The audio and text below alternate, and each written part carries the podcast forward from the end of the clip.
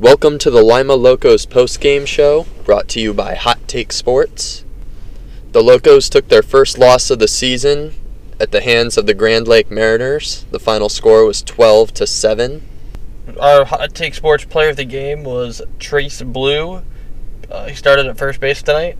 Went three for four with two home runs and a single with five RBIs and scoring two runs. His home runs were a two run home run back in the second inning alongside alongside his three run home run in the third inning.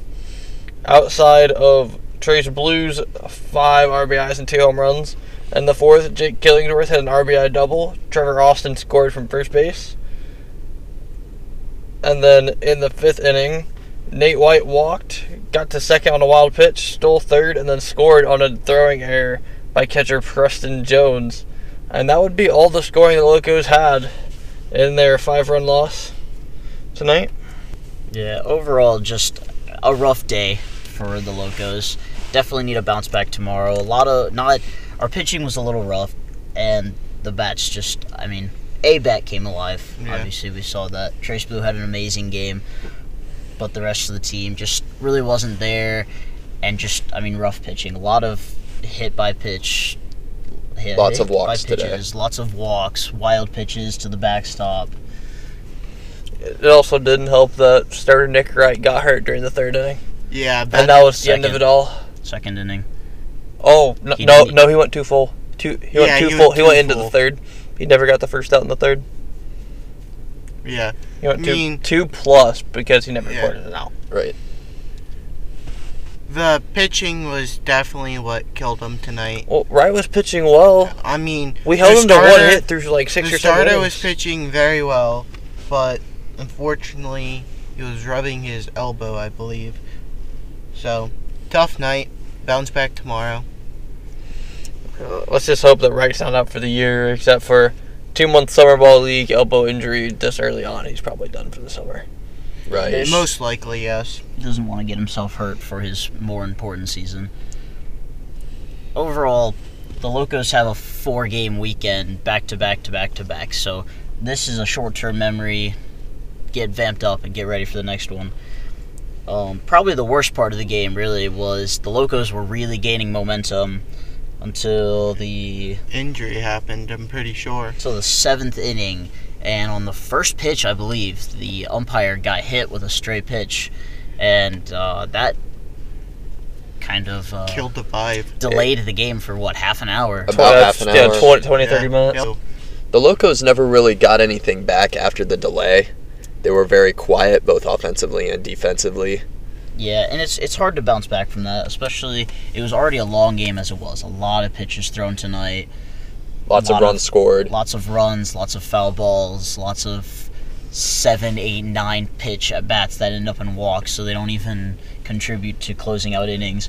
And then you get down to one umpire, and he's ready to go home as it is, and he has to come from field umping to behind the plate, and he's just ready to get outs rolling, and it's that's just a hard, a hard hand to be dealt to try to come back from that. For sure. Full game time was three three hours thirty two minutes. So yeah, we played a long one. And then we head into tomorrow after our first loss of the year against the Sandusky Ice Haulers team. who Won won two in a row. Just just gotta bounce back. Always gotta bounce back. Gotta be back at the field in probably 18 hours. Get a good night's rest. Get a good meal, a couple good meals, and get ready to go at it again. Got to come out at full energy. Before we move on to the next part of our show, here is our interview with head coach Matt Furuto post game. I'm standing by with Locos head coach Matt Furuto. Coach, what are your initial thoughts after today's game?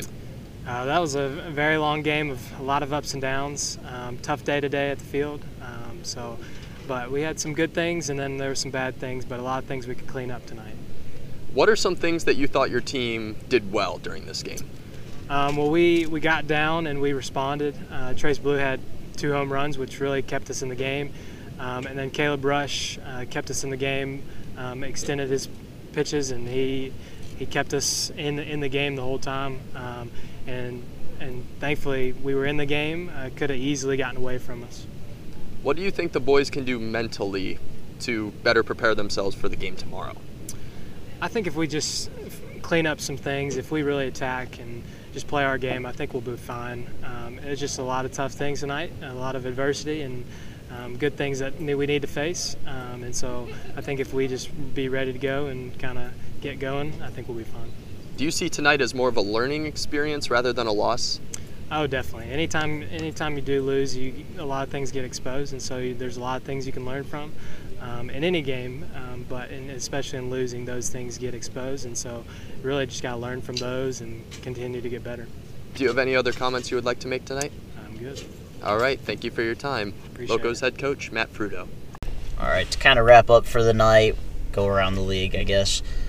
Um, the Ice Haulers, like Brady said, won their second game in a row. They beat the Graders tonight, ten to two. Um, the Ohio Bison beat the Marlins uh, four to one. The Monarchs run rule the Jetbox Baseball Club fourteen to three in seven innings. The Jazz beat the Scouts seven to three. The Clippers beat the Leprechauns 12-3. and the Joes beat the Steam in a close game, one to nothing. That was a two-hour game. Ooh, Two hours and four minutes. That's Well, a they- tight game right there. They Yeah. flew through that. It's an old school pitching duel. Yep. Sounds like it.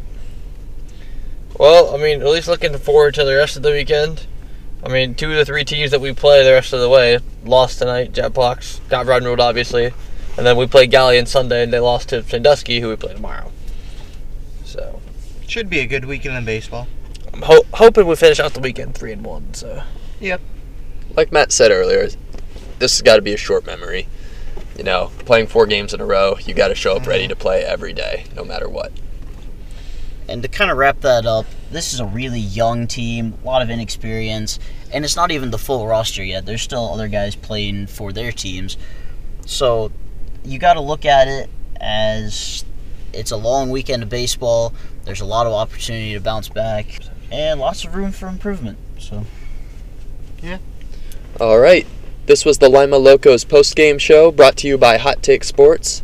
Follow us and the Lima Locos on all social medias at Hot Take Sports 16 and at Lima Locos or at Locos Baseball. And join us back at Simmons Field tomorrow when the Locos take on the Sandusky Ice Haulers. We'll see you next time and remember, we are all aboard.